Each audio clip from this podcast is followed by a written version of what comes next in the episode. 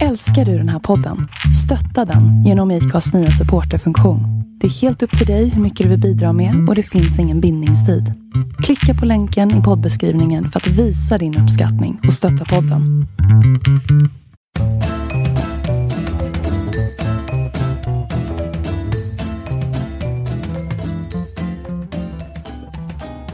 Hej Katta! Hej Sofia! Och hej, Hej, Ä- lyssnare! Fan, jag skulle ju få in det. Hann jag före. Nu kommer alla tycka att det är jag som är den mysiga. Jag är Katta. Mm, och jag vill bara säga hej alla som kanske inte lyssnar utan som bara är med oss. I själ. Okej. Ha, Ja. vad... Eh, Vet du? Eh, vi, vi hade en lyssnare som skrev på sin blogg att hon inte tyckte vi var så förbannade. Och vi bara, inte förbannade. Så då tänkte vi att eh, då inför vi väl vad vi är förbannade på den här veckan. ja, och liksom sätter tonen direkt i avsnittet. Ja. Vad säger du om det? Vad har du Ja. blivit förbannad på i veckan Sofia? det ska jag tala om för dig Katta. Att jag har blivit förbannad på Håkan Hellström. Åh men gud, det är jag konstant. Jag är alltid förbannad på Håkan Hellström. Men nu ska han spela någonstans och folk håller på och köper biljetter och lägger upp foton på det. Min eh, kollega ska titta på honom när han ska spela i Göteborg eh, Ja, i helgen. precis! Och eh, hon sa till mig, hon stod och pratade här, när hon hade köpt biljetterna så bara, "Ah, jag har köpt biljetter till Håkan. Och jag bara, vilken Håkan då? det var årets bästa skämt. Jag visste ju förstås vilken Håkan, men jag tyckte Fast- att jag var jätterolig. Nu måste jag ändå krypa till korset. Och säga att jag har haft Håkan, eller jag kanske har kvar dem i källaren, Håkan Hellström skivor. Jag fick dem när jag jobbade i skivbutik. Saken var så här, jag hat, ja. jag hatade. Håkan. Jag Såklart du gör. Ja, precis. Bara specialutgåva. 2000 spänn. Nej, men vi, eh, eh, jag hatade Håkan Mm. hjärtligt och intensivt. Sen åkte vi till Roskilde. Kanske 2001 kan det vara, något sånt där. Mm. Eller kanske 99. Ja, Ja. någon gång när han kom med sin första skiva. Jag vet inte när. Det Slutet var- av 90-talet, ja. början på 2000. Mm. Mm.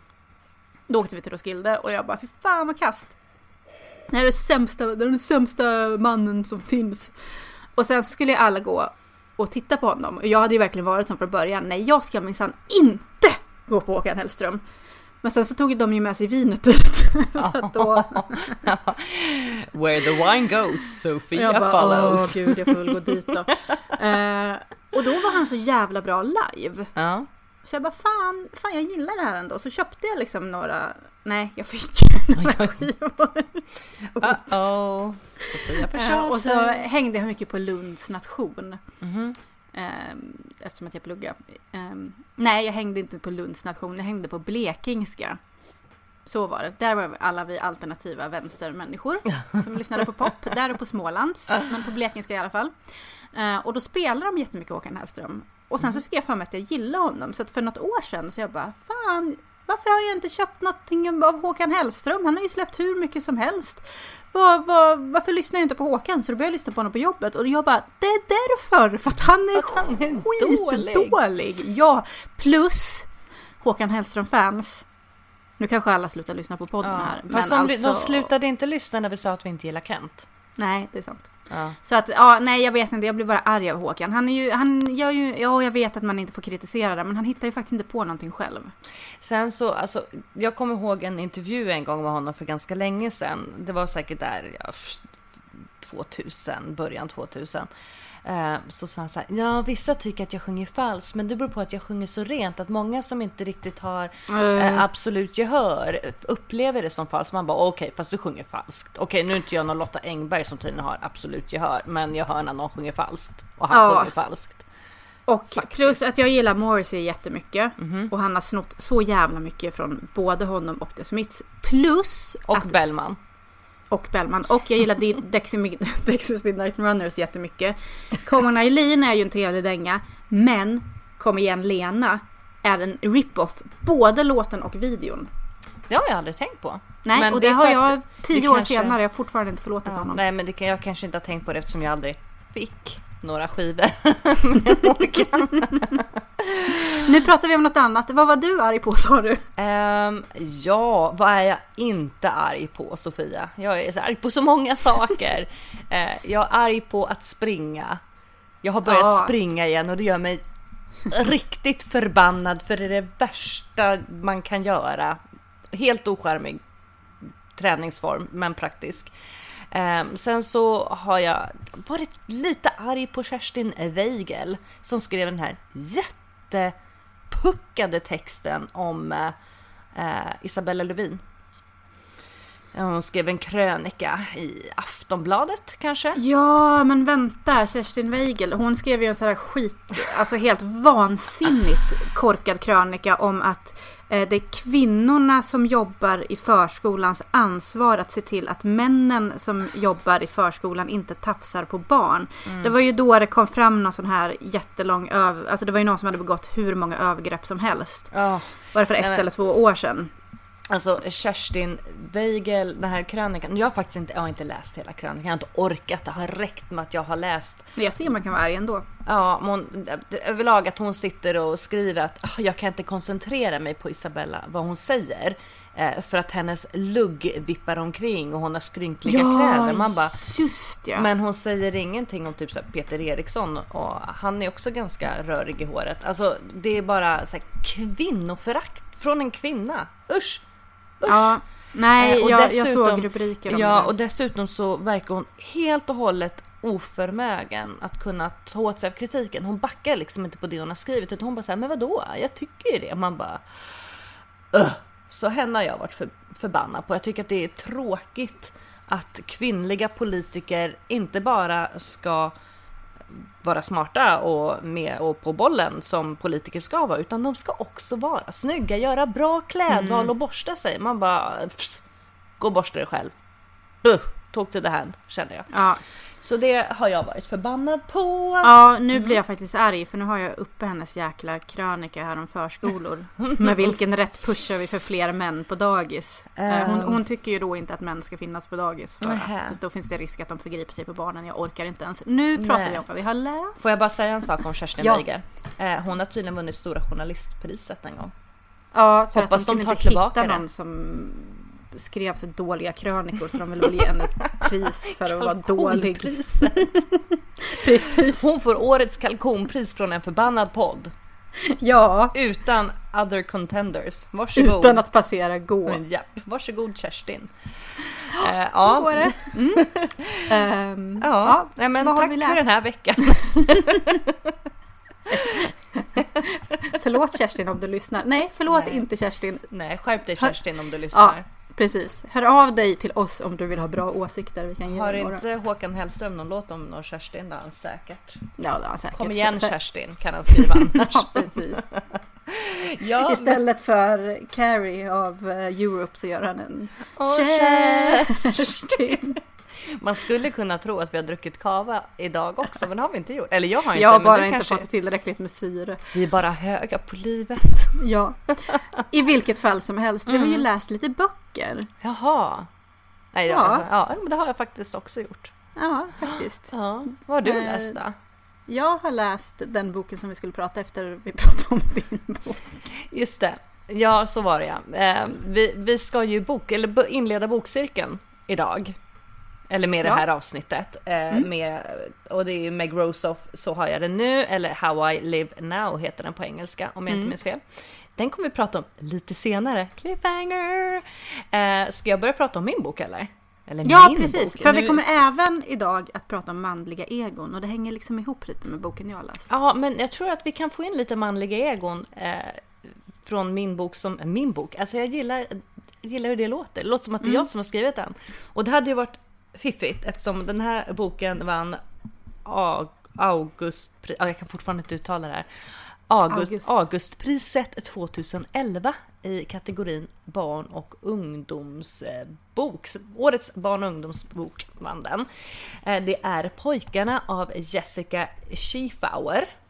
Eh, Hon vann kanske, här skulle jag ha researchat innan, en förbannat oresearchad podd kan vi heta. Fast det spelar ju ingen roll för varje gång jag researchat har jag ändå sagt fel. ja. Jag tror att hon vann, vann hon inte Augustpriset 2015 också? Ja just det, för eh, hundarna. hundarna. Just det. Så ja, heja Jessica, well done. Mm. Jag har läst Pojkarna som eh, handlar om Momo, Bella och Kim. Tre flickor som är, de fyller 14 den här våren när boken börjar.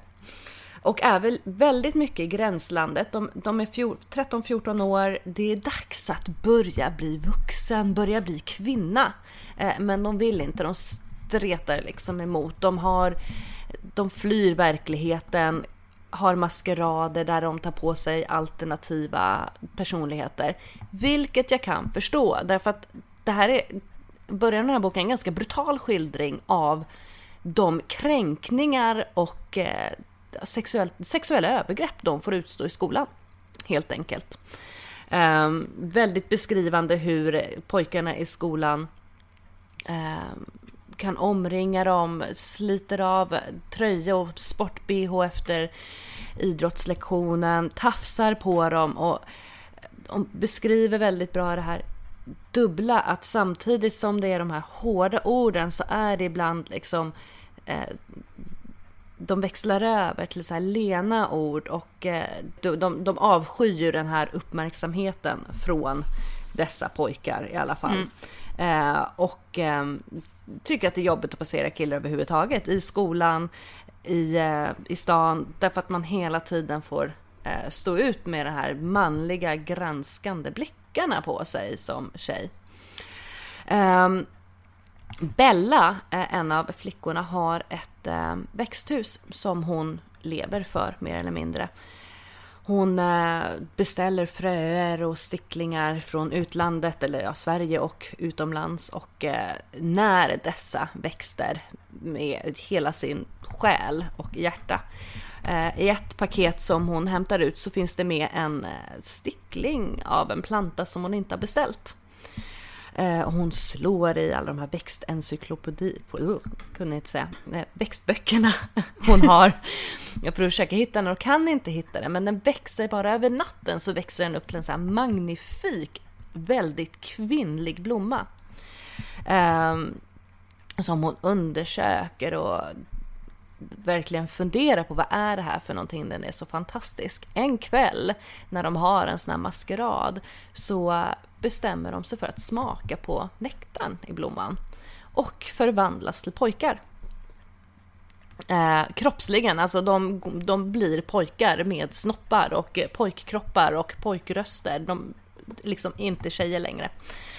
Och ger sig ut på stan eh, och inser att oj, vad annorlunda det är att kunna gå ner för gatan utan att behöva oroa sig för vad killarna ska säga där på hörnet. Därför att de tittar inte på oss som, ehm, som flickor längre, utan vi är pojkar. Vi är del av den triben liksom. Um, till en början så tycker de att det här är väldigt, väldigt spännande så de eh, dricker lite nektar lite då och då. De på morgonen så blir de, de vaknar alltid som flickor igen. Uh, så smakar de på lite mer nektar och sen så tillbringar de nätterna som pojkar och dagarna som flickor.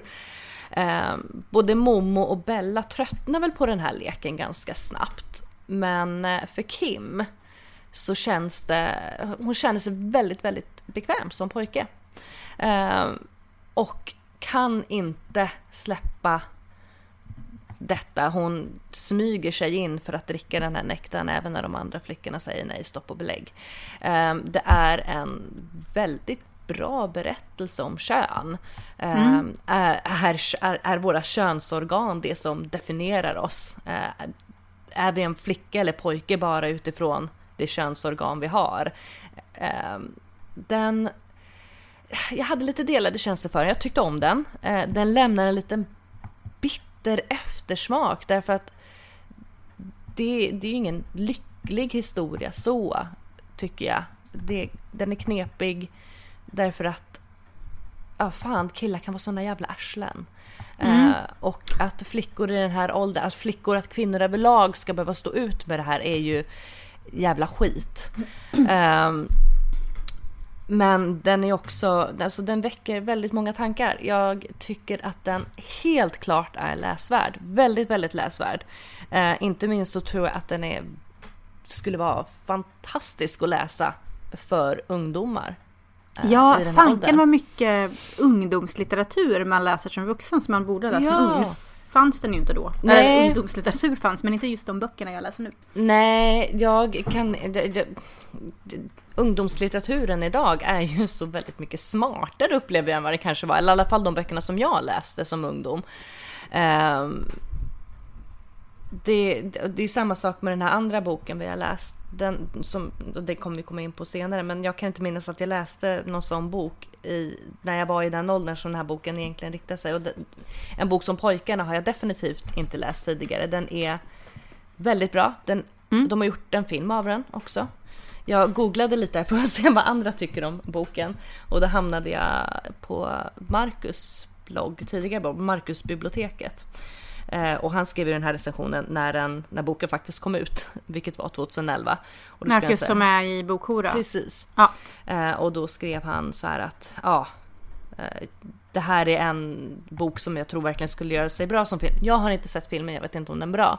Men eh, jag, den, jag tror att den över, kan översätta sig väldigt bra till film också faktiskt. Eh, jag rekommenderar den, jag gav den en trea. Eh, jag vet inte, den, den tog ett tag för mig att läsa. Den flöt inte på helt naturligt för mig. Jag tror att det, det är nog lite mer prosa kanske än bara straight up eh, bok. det är ett väldigt vackert språk. Eh, men ibland så känner jag med prosa att det är lite svårare för mig att få ett läsflyt i det. Jo, jo tack. Ehm, så, men absolut, gud läs den, gör det. Det tycker jag. Och eh, ge den till alla ungdomar ni känner att läsa också, för jag tror att den kan vara bra för Prosa väldigt många. känns ju lite udda för ungdomar. Ja, jag vet inte om det är prosa egentligen, men jag tänker att språket är... Det är lite... Ja, jag vet inte. Jag kanske är helt ute och cyklar. Men den är... Det är ett ganska starkt språk, det är ett vackert språk. Mm. Ehm, ja. Så. Pojkarna. Jessica Schiefauer. Gå och låna. läsa. Ja, gör det. Mm. Du då? Ja, mm, jag har läst Hustrun av Meg Wolitzer. Eller Wolitzer. Ehm, vi skulle ju haft den i bokcirkeln. Mm. Eh, I den det att- bokcirkeln som du är med i, inte i en förbannad bokcirkel. Nej, precis. Utan i den där bokcirkeln som bloggaren den där Jenny har Just det. Eh, och jag var ju med och röstade fram den här boken eh, och ville absolut läsa den. Sen så sket sig precis allting eh, den kvällen som vi skulle bokcirkla den. Och det var så jäkla jobbigt för jag, jag kände verkligen att jag behövde prata med någon om den här jävla boken. Mm. Ehm, men nu får jag prata om den här istället. Hustrun är ju då Joan Kastelman som är ihop gift med Joe. Eh, han är stor författare. Eh, har skrivit, de, är då i äldre medelåldern eh, efter 60, jag tror, eller undrar om hon är 64. Och han är ett par år äldre. Så att de har levt ihop i 45 år. De flyger från USA till Finland för att ta emot den finska motsvarigheten till Nobelpriset i litteratur. Men det är väl då ett, ett lite sämre pris egentligen som den här eh, Joe då har gått och väntat på att få i flera år och nu äntligen ska han få det. Och på flygplanet till Finland så inser Joan, eller Joni kanske jag ska säga så att man kan skilja Joan från Joe. Eh, så inser Joni att hon eh, vill skilja sig. Mhm. Så att hon bestämmer sig för att lämna honom eh, när han har fått ett pris. Mm. Och sen så ser hon i boken tillbaka på hela deras eh, förhållande. Från det att de träffades eh, fram till, till idag då. Och han har ju varit... Alltså hans manliga ego. Grejen är att jag hade tänkt att jag skulle läsa upp ett stycke men min platta har låst sig. De ligger bredvid varandra efter att de precis har eh, haft sex. Eh, och ligger och, och, och pratar och hon frågar honom väldigt mycket. Så hon får reda på allting om hans bakgrund. Eh, om hans eh, mamma, hans judiska familj, faderns död, hans militärtjänst, eh, hans utbildning. Eh, och sen då så ligger de tysta en, en stund tills han plötsligt säger Just det, nu får jag fråga dig en sak. Fråga på bara, sa jag, i tron att han skulle fråga allt om mig och att jag skulle bli tvungen att berätta om triviala detaljer ur en privilegierad flickas uppväxt på Upper East Side. Beverly School, kursen i pardans, eh, mina föräldrars gåtfulla känslokyla, pengarna som ströddes omkring mig som trist garnering. Jag trodde även att jag skulle bli tvungen att berätta om min osäkerhet, mina nersipprade politiska sympatier, min längtan efter att inte vara så otillräcklig. Det skrämde mig att behöva prata med honom om mig själv, men det gjorde mig samtidigt lättad. Så det var så här det var att vara med en man. Han berättade vad han var intresserad av, sen berättade man för honom vad man själv var intresserad av. Var och en skulle reagera med upprördhet eller medkänsla på lämpliga ställen i den andras historia. Det var som att ha en vän, en märklig spegelversion av sig själv. Fast med en helt annan anatomi och helt andra minnen. När man hade pratat klart skulle det kännas som man hade kommit varandra ovanligt nära och sett varandras lager av erfarenhet. Men istället frågade han mig. Så vad tyckte du om min novell då? Mm. Ah, och det är väldigt talande för han hur han är ett riktigt jäkla rövhål. Ett stort många ego. Gånger. Ett stort ego. Mm. Och jag har, jag har markerat på många ställen, för jag har precis lärt mig hur man markerar på läsplattan.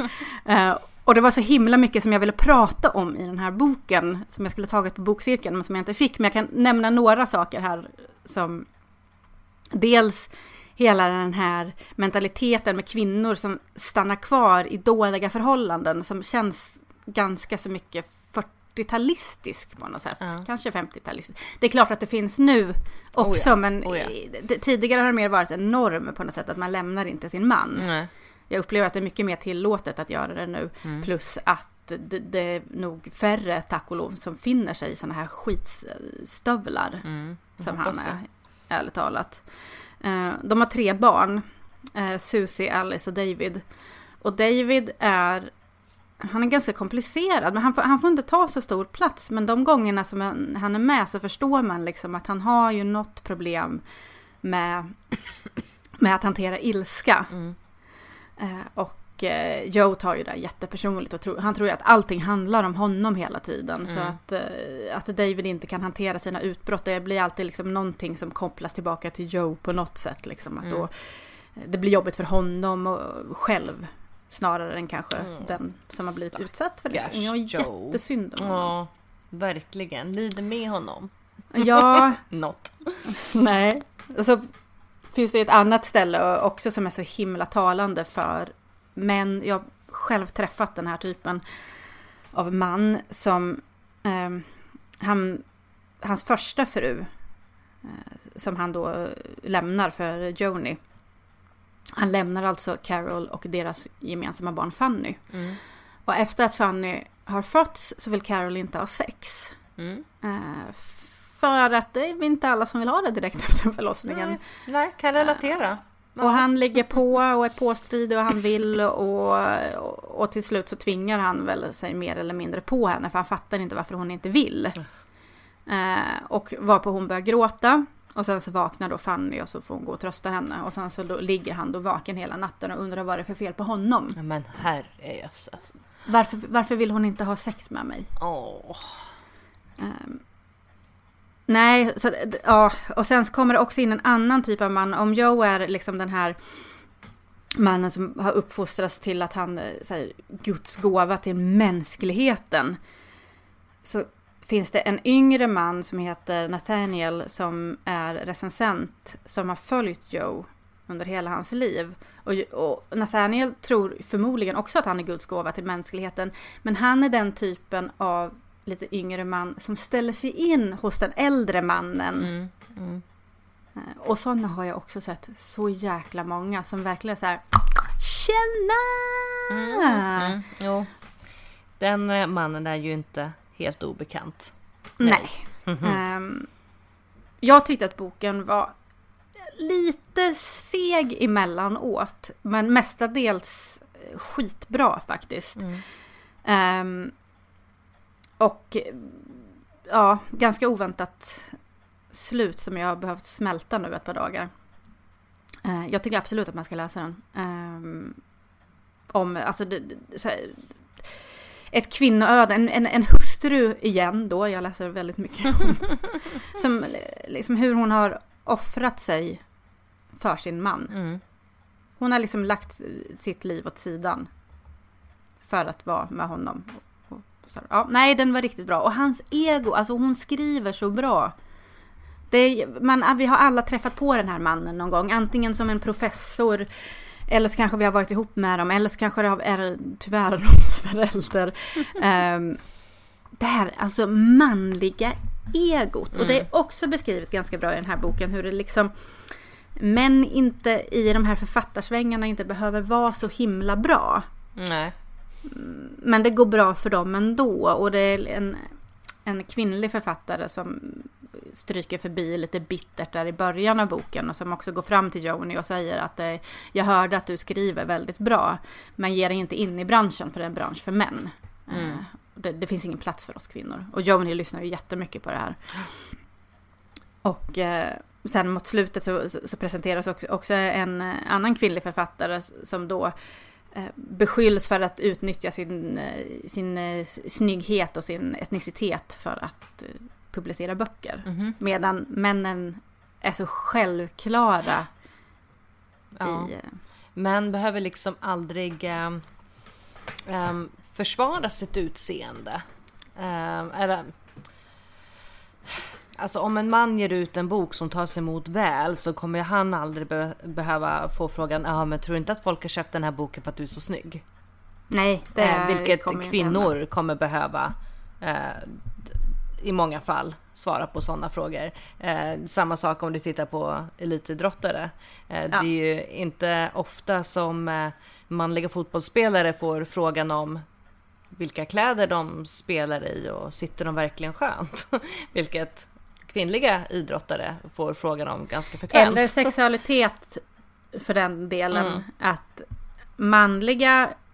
Det beror lite på vilken idrott det är. Men eh, manliga idrottare förutsätts vara heterosexuella starka män. Mm. Kvinnor som är bra på fotboll är såklart lesbiska. Ja, absolut. Ehm, det var ju väldigt tydligt under ehm, var det EM eller VM i fotboll, i damfotboll. Eh, med andra ord den fotbollen där Sverige faktiskt vinner ibland. Mm. Ehm, så var det ju alltså språket på Twitter, alltså det inte bara på Twitter utan på, i sociala medier och ehm, som män yttrade över de här alldeles fenomenala fotbollsspelarna. Det var fan bedrövligt. Jag var så förbannad och så tänker jag på min brorsdotter som spelar fotboll. Eh, det här är liksom det hon växer upp med. Nej, Men men det i- gör mig förbannad att man hela tiden måste liksom eh, bli ifrågasatt som kvinna. och, Ja. det är ju inget nytt. Så är det ju att vara kvinna. Men eh, det är tydligt i så många olika sammanhang att Ja. eh, man alltid, alltid som framgångsrik kvinna blir ifrågasatt på ett eller annat sätt. Ja. Eh, oavsett ifall det är ens utseende eller sexualitet och vad fan spelar det för roll hur vi ser ut eller om vi föredrar kvinnor eller män. Ehm, Ja, Men det är oerhört viktigt att kartlägga kvinnor på det sättet för omvärlden tydligen. ja. Vem hade kunnat ana? Men ja, nej, jag har haft svårt. Jag har haft svårt att släppa Joe faktiskt sen jag slutade läsa boken. För hon beskriver hans, hur han ser sig själv. Han är så självklar i världen. Mm. Och när någonting inte går, allting handlar hela tiden om honom. Vad som än händer. Jo men och det här är ju ganska vanligt hos män. Överlag, Ja. inte bara hos framgångsrika män. Men överlag är ju väldigt säkra på sin plats i världen tycker jag att det verkar som. Eh, Många som gånger, ja. utomstående kvinna. som inte alls är så säker på min plats, min självklara plats i världen. Eh, jag ifrågasätter mig själv i så många sammanhang där jag tror att en man kanske bara så här, men här är jag, det är inget konstigt med det. Eh, det jag sa häromdagen faktiskt på jobbet så satt vi och läste tidningen och så var det Zlatan. Jag sa, fan Mm. tänk att få vara Zlatan för ett, bara för en dag. Eh, Eller i alla fall få ha hans självkänsla Ja. för en dag. Fan vilka storråd man skulle kunna uträtta bara med den självkänslan tror jag. Som, som, jag kan ju inte svära på att han har värsta braiga självkänslan och självförtroendet men det verkar så, gör inte det? När han Jo, pratar lite med press och media. Ja, Och menar, det är klart att han får ha det men det skulle vara jävligt gött att se att, att kvinnor fick ha den här självkänslan och självförtroendet också utan att man då är, "Ah, hon är en sån där roffig person som eh, är väldigt egocentrerad. Eh, för det är ofta så när kvinn, kvinnor har de här manliga, säger jag nu inom citationstecken, för att det är ju så det ses ofta. Har man bra självförtroende, då är man lite roffig och eh, inte, inte som en kvinna ska vara. En kvinna ska ju vara mjuk och eh, Men hela samhället uppfostrar ju här. De Ja. gjorde en jätteintressant eh, undersökning på eh, min arbetsplats. Så kollade, gjorde de en jämställdhetsundersökning för att se varför vi inte kan behålla de kvinnliga doktoranderna. Då visade det sig efter eh, otaliga intervjuer och undersökningar och ditten och datten att första året när manliga och, och, och kvinnliga doktorander möts på en arbetsplats så är de ungefär jämställda. Eh, andra året så förväntas det liksom att kvinnorna ska ta mer och mer ansvar för kontoret, eh, bö- ta bort kaffekopparna, allt möjligt. Ehm, Sen liksom mer och mer då mot slutet, om, de, om det finns en kvinna som mot slutet har vägrat gå med på de här uppgifterna som tilldelas henne, som inte är hennes uppgifter, för att, att doktorera, jag kan inte ens tänka på det för att det verkar vara så jävla jobbigt.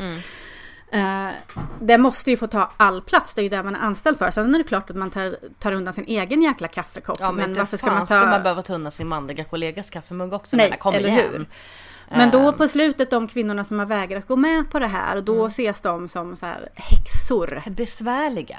Är Besvärliga, kvinnor. de blir besvärligare och besvärligare. Medan männen som då ofta har skapat kontakt med, det är ju ganska vanligt att en professor som har tagit in någon, någon av sina studenter eller liksom uppmuntrat då att de ska söka doktorandtjänsterna för att de ska få dem, så har de liksom en en etablerad tjabba tjabba tjena hej relation sen innan. Men redan tjenis med varandra. Ja, precis. Och då blir det ännu svårare för kvinnorna att kämpa eh, för att få den här relationen. Vi, ehm, jag var på Och sen blir de manliga professorer med jättestora egon, inte och helt plockar in andra manliga doktorander som Ja. de är tjenis med. Ehm, Jag var på konferens idag eh, och eh, den sista föreläsningen var eh, med två journalister, Monica Björk och Eva Kaiser, eh, som har skrivit en bok som heter Svenska hem. Ehm, Vilket är det som låg till grund för eh, fröken, oh, vad heter den? Fröken Frimans... Mm. Ja, salonger, eh, Nej. mustasch, eh, Fröken Frimans... mhm. Ja. krig. Krig, ja. Ehm, och eh, det var ju också då, och nu är det väl många som har sett Frimans eh, på TV, eh, för där var ju en kooperativ med kvinnor som startade en affär där eh, bara medlemmar fick handla och medlem, för att vara medlem i den här kooperativa föreningen var du tvungen att vara kvinna. Och männen som var såklart dominanta i handelsbranschen på den här tiden kände sig ju enormt hotade ehm, när det kom kvinnor emellan. och de blockerade ju liksom handeln och sån här, ja, det var ju smutskastning och hot och jag vet inte hur jag ville att det skulle binda ihop med det manliga egot, men det var uppenbarligen väldigt stora manliga egon där också involverade. Och inte minst är det en bok som jag var väldigt sugen på att läsa. Eh, vad hade de hemma att göra på en registratorskonferens kan man ju undra. Men Ja. var, de pratade ju om hur alla arkiv de hade gått igenom för att hitta det här materialet. Jo, men jag kan återknyta till pojkarna och manliga egon. Och minnas när jag var ung och gick på gymnasiet. Så gick jag med snubbar som hade enorma egon. De, skulle ha, de hade vuxit upp till Joes flera av dem ska jag säga. Och vi hade haft engelska, vi hade haft ett stort prov. Jag hade fått i alla rätt eller bara något fel och var skitglad. De två snubbarna, karriärsnubbar, Mm. eh, hade det gått jättedåligt för. För att de, ja jag vet inte, de hade väl inte fattat uppgiften eller någonting men de hade De var väl inte lika dåligt. smarta som du? Nej! Eh, och grejen var att varje gång som det gick dåligt för någon annan så hackade de väldigt mycket på den personen och var så här och skulle hålla på och bara "Ja, men fan kan jag ska plugga till nästa gång då? Eller kan ni ta det med fött? Och så var det någon av dem som frågade mig, ja men hur gick det för dig då? Så sa jag, ja jo men jag hade väl alla rätt men ja, Mm. alla kan ju inte ha det medfött, eller hur? och de blev skitsura. Och jag fick värsta utskällningen. Eh, läraren var en hora. Jag hade ju bara tur. Jag hade fått fördelar för att jag var tjej. Alltså det var Nej. så jävla mycket. Alltså jag måste ju säga att både i högstadiet och gymnasiet så inser jag nu i backspegeln att eh, jag hade ganska rimliga klasskamrater, både tjejerna och killarna. Ehm, jag upplevde inte eller så var jag bara förblindad av patriarkatet. Nej, jag men jag tror att det- har... vi hade det Kom- ganska bra i vår skola, både, både Ja, gymnasiet, ja. i alla fall i mina klasser. Eh, Det var inga sexuella trakasserier, i alla fall inte som jag minns. Sen kan ju andra varit utsatta för det, men jag eh, hade en ganska mysig tillvaro under både högstadiet och gymnasiet faktiskt, jag erkänna. Mm, nej, jag har väl kontakt med kanske två människor från eh, min uppväxttid så att... eh, Ja, alltså jag har inte kontakt med fler. Jag tror att jag typ har kontakt med en ibland på Instagram.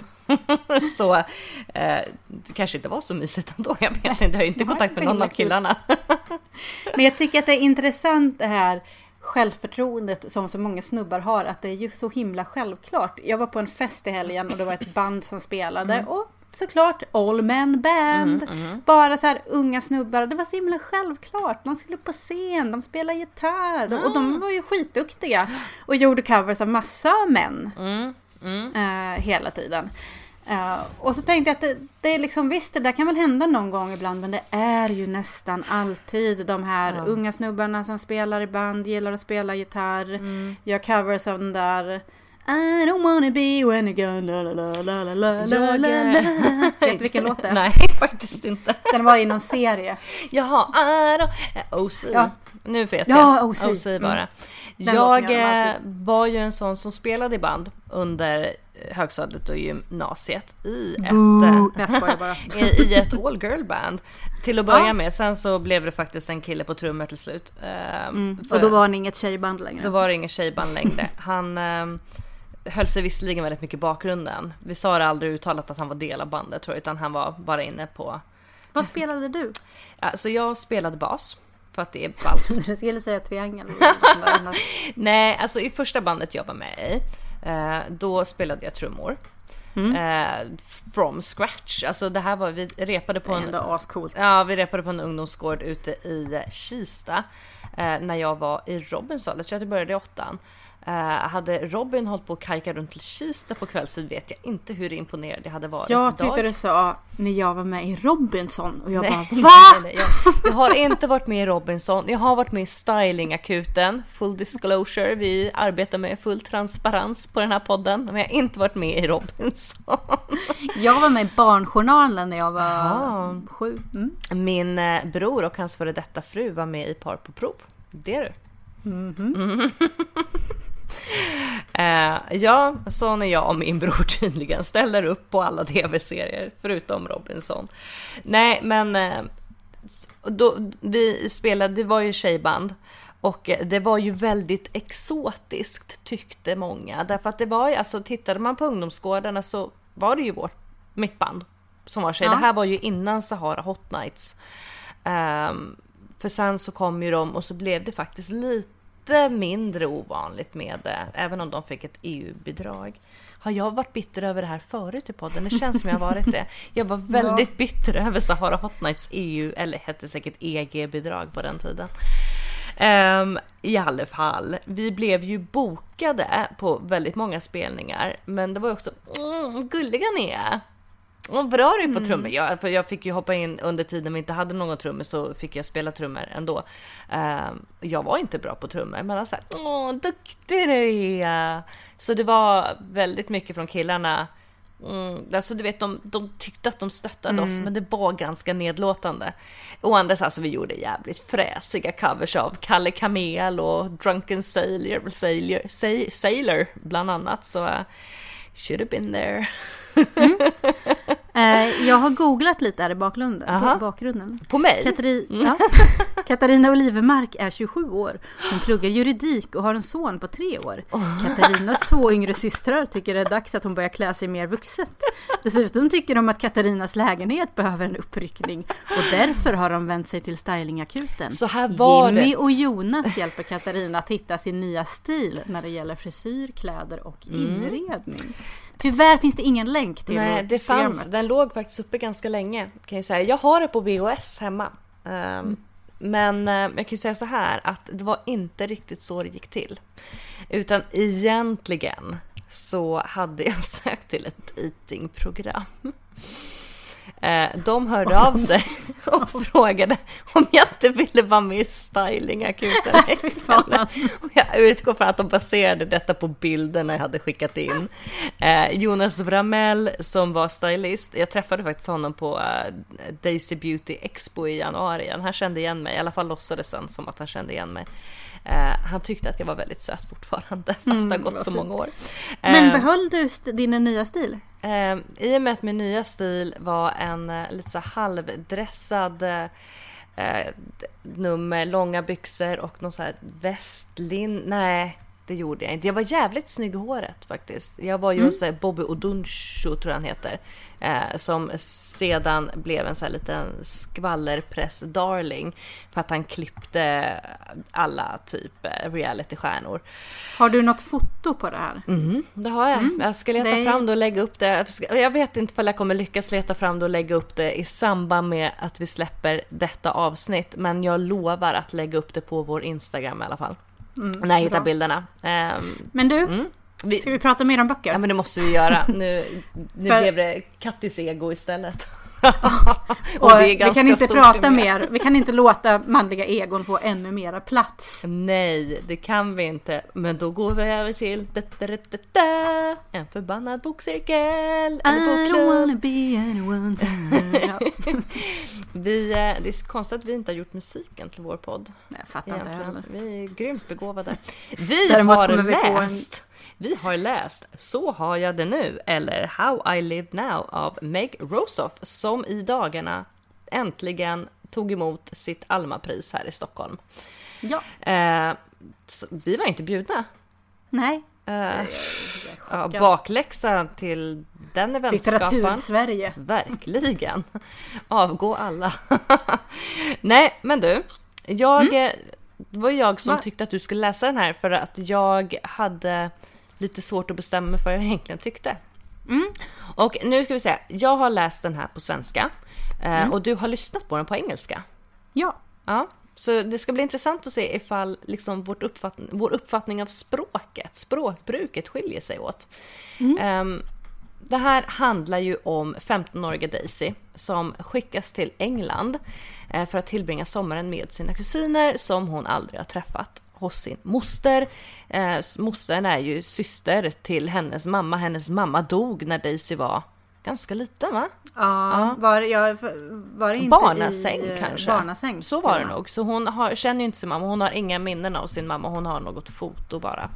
Ehm, Och så ska vi kan säga också att hon kommer ju från Manhattan, Ja. stadsmiljö i USA, kommer till engelsk landsbygd. liten håla på, Ja. ute på landet. Ja. Eh, och jag som har bott i England kan ju säga att hålorna i England, det är faktiskt verkligen hålor. Det är, Mm. det är helt annan miljö än man är van från liksom inne i London.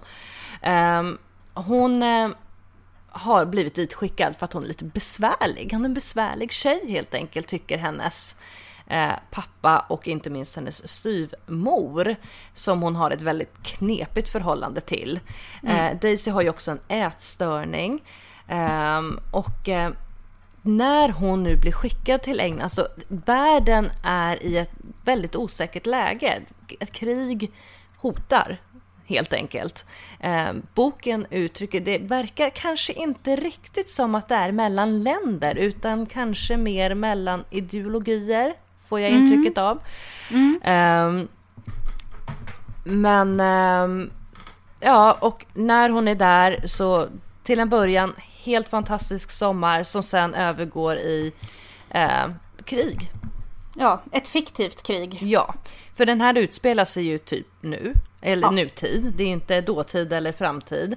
Det går snabbt från att vara en väldigt så här, utopisk tillvaro där allt är härligt och Gud och England och hennes knäppa kusiner ehm, på ett här, härligt knäppa kusiner eh, blir helt plötsligt eh, eh, deporterade från sitt hem och eh, skiljs åt. Men du hade lite, vad, vad, berätta, vad tyckte du om boken Sofia? Okej, kanske är jag konservativ. Mm. Eller så är det för att jag inte är medlem i eh, Liberalernas ungdomsförbund. Men de... Och det blir hon ju väldigt tidigt och det står Mm. ju också på många ställen när man läser om den. Hon blir ihop med sin kusin. Ja, Edmund blir hon ihop Ja, med. och visst, visst, jag inser, jag har ju uppfostrats helt annorlunda med mina kusiner. Eh, vi, upp, vi växte upp som syskon eh, i princip, vi sågs väldigt ofta. Mm. Eh, men jag, jag fastnade jäkligt mycket på att de var släkt. Alltså det tycker jag är lite roligt för jag var inne på... du är lite konservativ. Nej, nu får, jag- nu får jag det låta som att jag är ihop med mina Jaha, kusiner. det, men... Och det är ja, jag Men inte. du och Perre var släkt, eller hur? Jo, jag och Per är släkt. Det var därför det tog så lång tid för, att, för Ja. oss att få gifta oss. På grund av, nej, jag skojar bara, vi är inte släkt vad vi vet. Ehm, när jag var inne på Goodreads för att läsa vad andra tyckte, det brukar jag ofta göra efter jag har läst boken för jag vill inte färgas allt för mycket av folks åsikter innan. Nej, samma här. Eh, men det var väldigt många amerikanska läsare som reagerade väldigt starkt på this incestuous relationship. Why, why, why? Och jag var en av dem. Ja, Ja men varför kunde inte han bara vara så här en hittepojke eller någonting? eller alltså typ, någon de kanske i alla fall kunde eller varit sysslingar, tänker du? Jag tänker så här att ehm, det, det var faktiskt ingenting som störde mig. Nej, Tydligen väldigt liberal. Ja, det kommer det fram. Ehm, de, de har ju sex, det är, det är faktiskt det är inte bara så att de är förälskade på distans utan de, de fullföljer sin relation, eller vad heter det? Ehm, de, eh, ja, de har sex. Får ett barn som... Nej, Inte, inte men- i boken, men vem vet vad som händer framöver. nej de får inga barn. Eh, men eh, ja, nej, nej, men så där fastnade jag på och, och kände att jag var lite... eh, mm. nu ska det ju sägas liksom att boken, de, det börjar ju som sagt som en väldigt fin, det är, alltså mos, mostern Penn åker ju, hon lämnar ju landet. Precis Mm, hon åker till innan- Oslo. hon åker till Oslo. Hon är någon som jobbar med fredsfrågor och hon, eh, fredsförhandlingarna och hon måste åka iväg. Eh, och sen så kommer hon inte tillbaka in i landet. Eh, de lämnas ju i det här huset. Det är en härlig fall, ett fallfärdigt men väldigt vackert hus som man förstår det. Eh, De har lite, lite kycklingar och något får och två fina hundar och sådär, lite djur. De har mycket grönsaksodlingar, ligger ganska avskilt i en engelsk by, så det är en bit från resten av byn som Ja. jag uppfattar det. De har sex fast de är släkt. nej, men Om ni inte har förstått det så har de sex fast de är släkt. de... eh, nej, och sen blir det väl då i början så här häftigt. Hon är borta, hon blir fast där borta. Det, det är lite kul. De är att ha, De är ju ensamma hemma. 15. Eller hon är ju Ja, 15. Daisy är 15, Edmund är ett år yngre och Edmund har väl också, är det en tvillingbror? Han och Isaac är väl tvillingar? Ja, jag tror det. Eh, eller någon väldigt liten åldersskillnad i alla fall. Eh, sen så har de ju en storebror som heter någonting konstigt.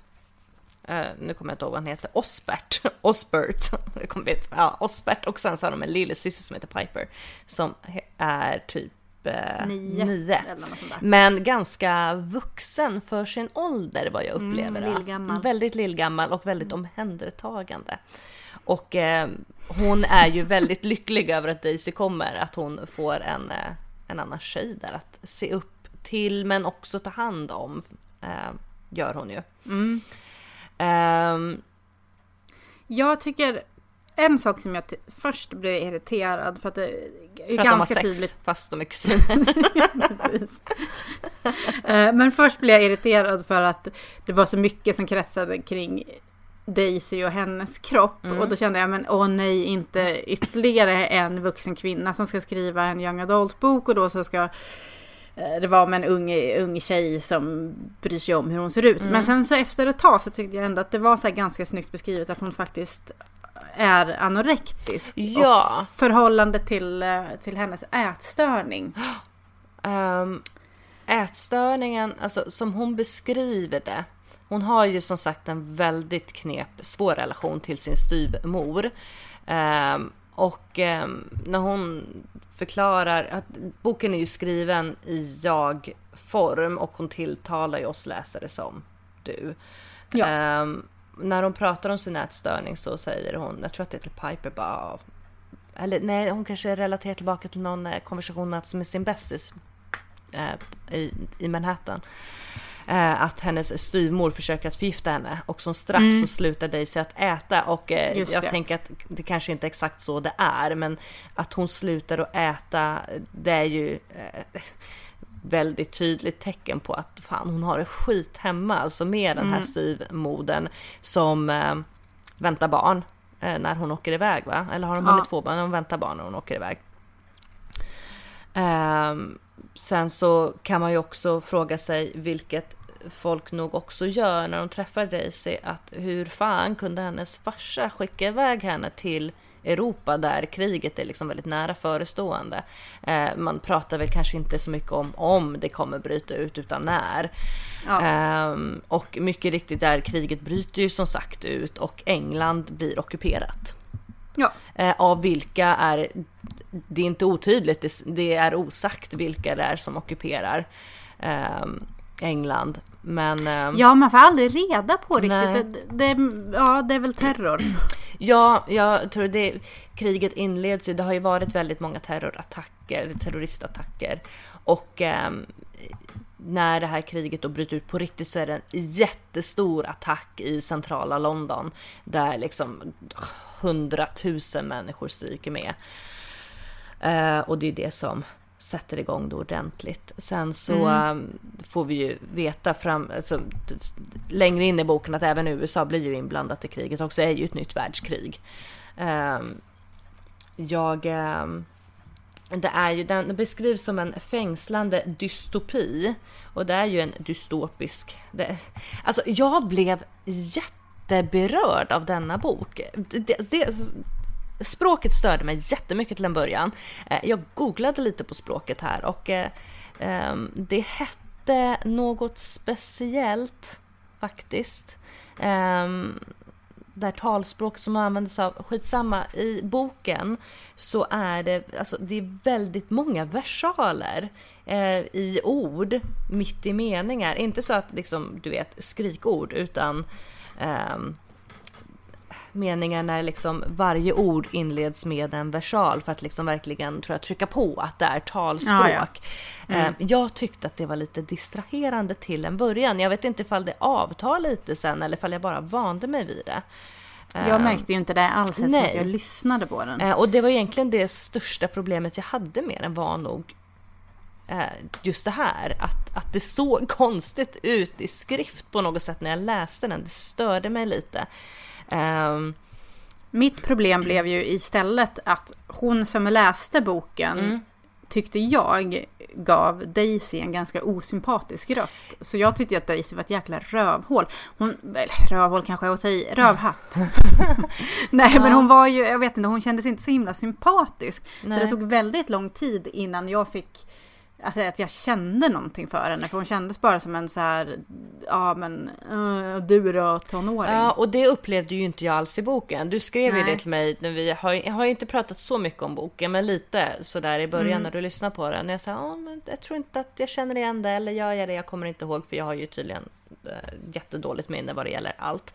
Eh, men jag tyckte nog att hon var ganska så här med klassisk 15-årig tjej, eller 15-åring överlag, Mm. om jag jämför med min 15-åring. Så ja, ja, ganska bra beskrivet. Men det är inte så att du känner att du behöver kontakta språkrådet som jag fick Nej. göra för... Nej, därför att här Carol känner jag att det liksom är ett stilistiskt grepp ändå. Mm. Ehm, jag ehm, tyckte, alltså när jag läste den här boken så jag fick lite magknip därför att på något sätt så var, jag kunde helt plötsligt sätta mig in i hur det skulle vara ifall vi helt plötsligt blev ockuperade i Sverige. Om man tvingas iväg från sin familj, att syskon skiljs åt på grund av kön. Liksom. Eh, Daisy får ju åka iväg med Piper medan pojkarna blir kvar på gården när militären kommer och bestämmer sig för att deras gård är ett jättebra ställe att ha någon liten sambandscentral på. Eh, och sen så skildrar den liksom det här, de har ju svårt, väldigt svårt att ta till sig att det faktiskt är krig. För så länge de är på gården så märker de ju ingenting av det. Och det är först egentligen när Daisy och eh, Piper skickas iväg som de ser. De kommer ut på vägarna och det är liksom väldigt, ö- det är, in, det är inga ute, det är inga barn ute och leker.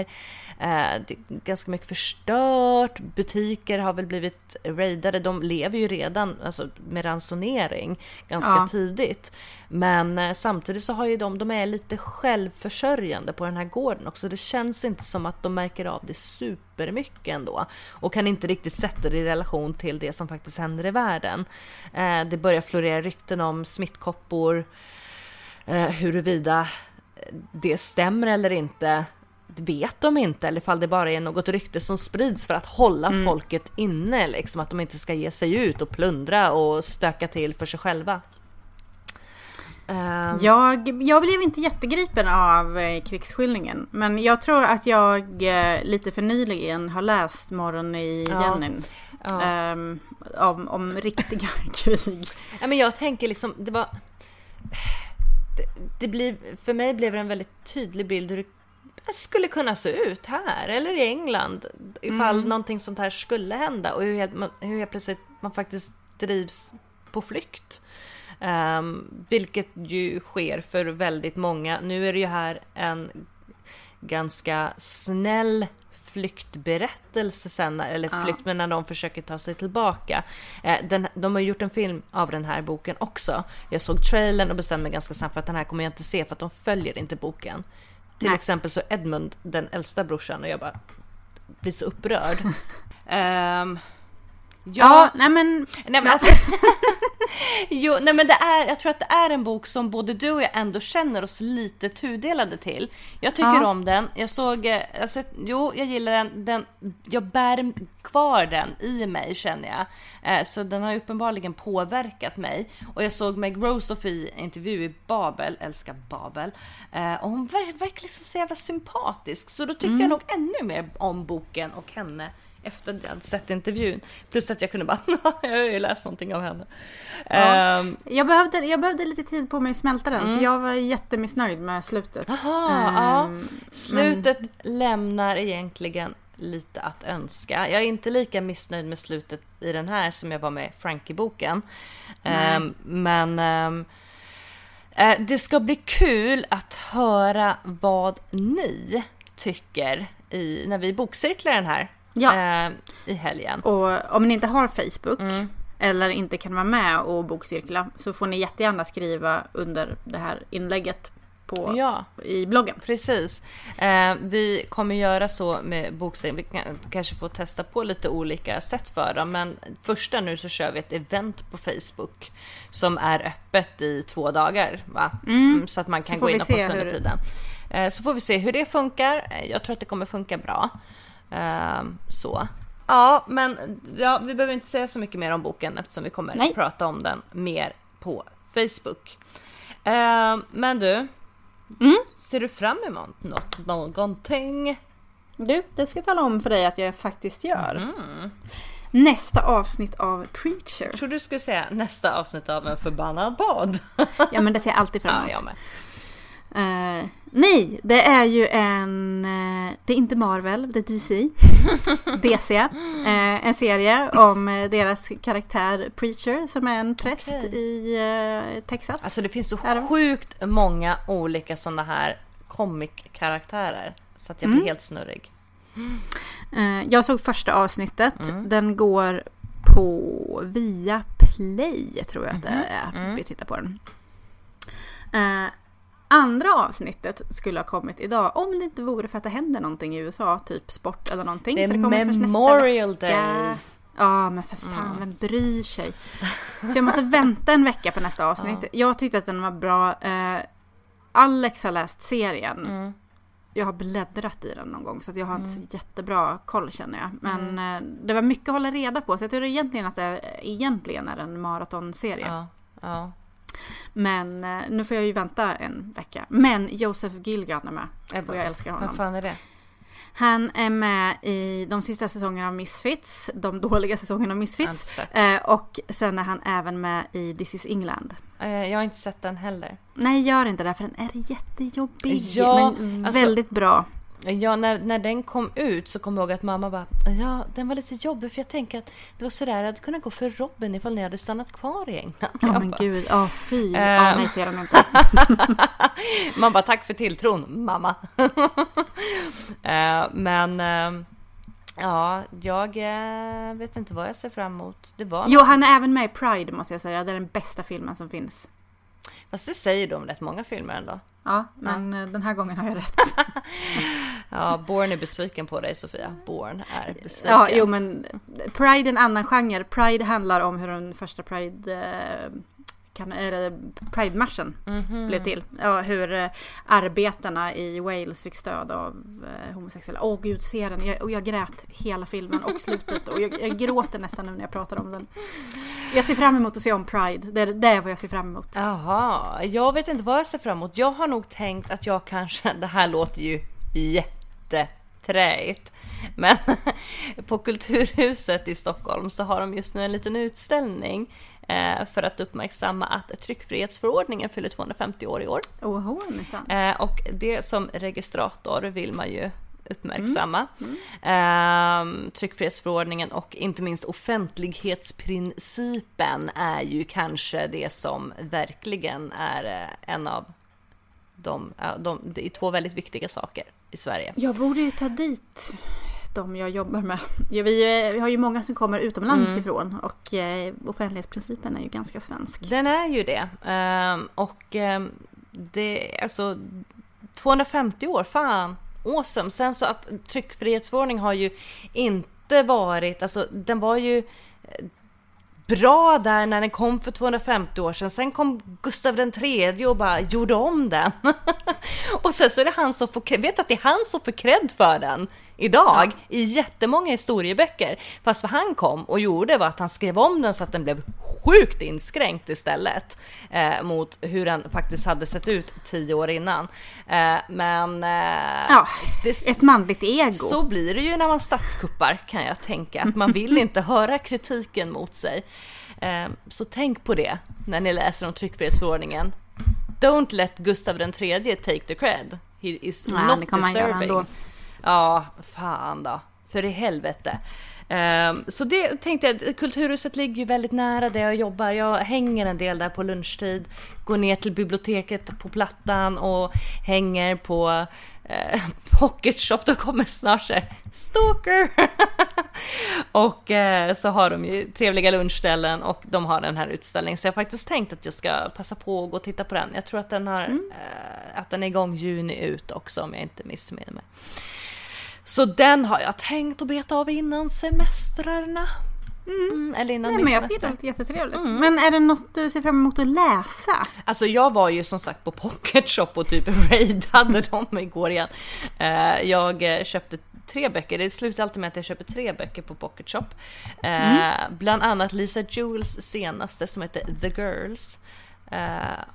Jag tror visst att hon släpper någon bok nu i sommar igen, men The Girls finns som sagt på engelsk pocket. Den kommer ut tror jag ganska snart. Undrar om inte Prince Publishing släpper den på svenska typ jättesnart. Um, så den kommer finnas att läsa också. Jag har börjat läsa den, den börjar också ganska brutalt. Lisa Jewel har verkligen gått från att vara feelgood till uh, inte så feelgood, nej. Men uh, ändå, jag gillar henne. Så den kastade jag mig över.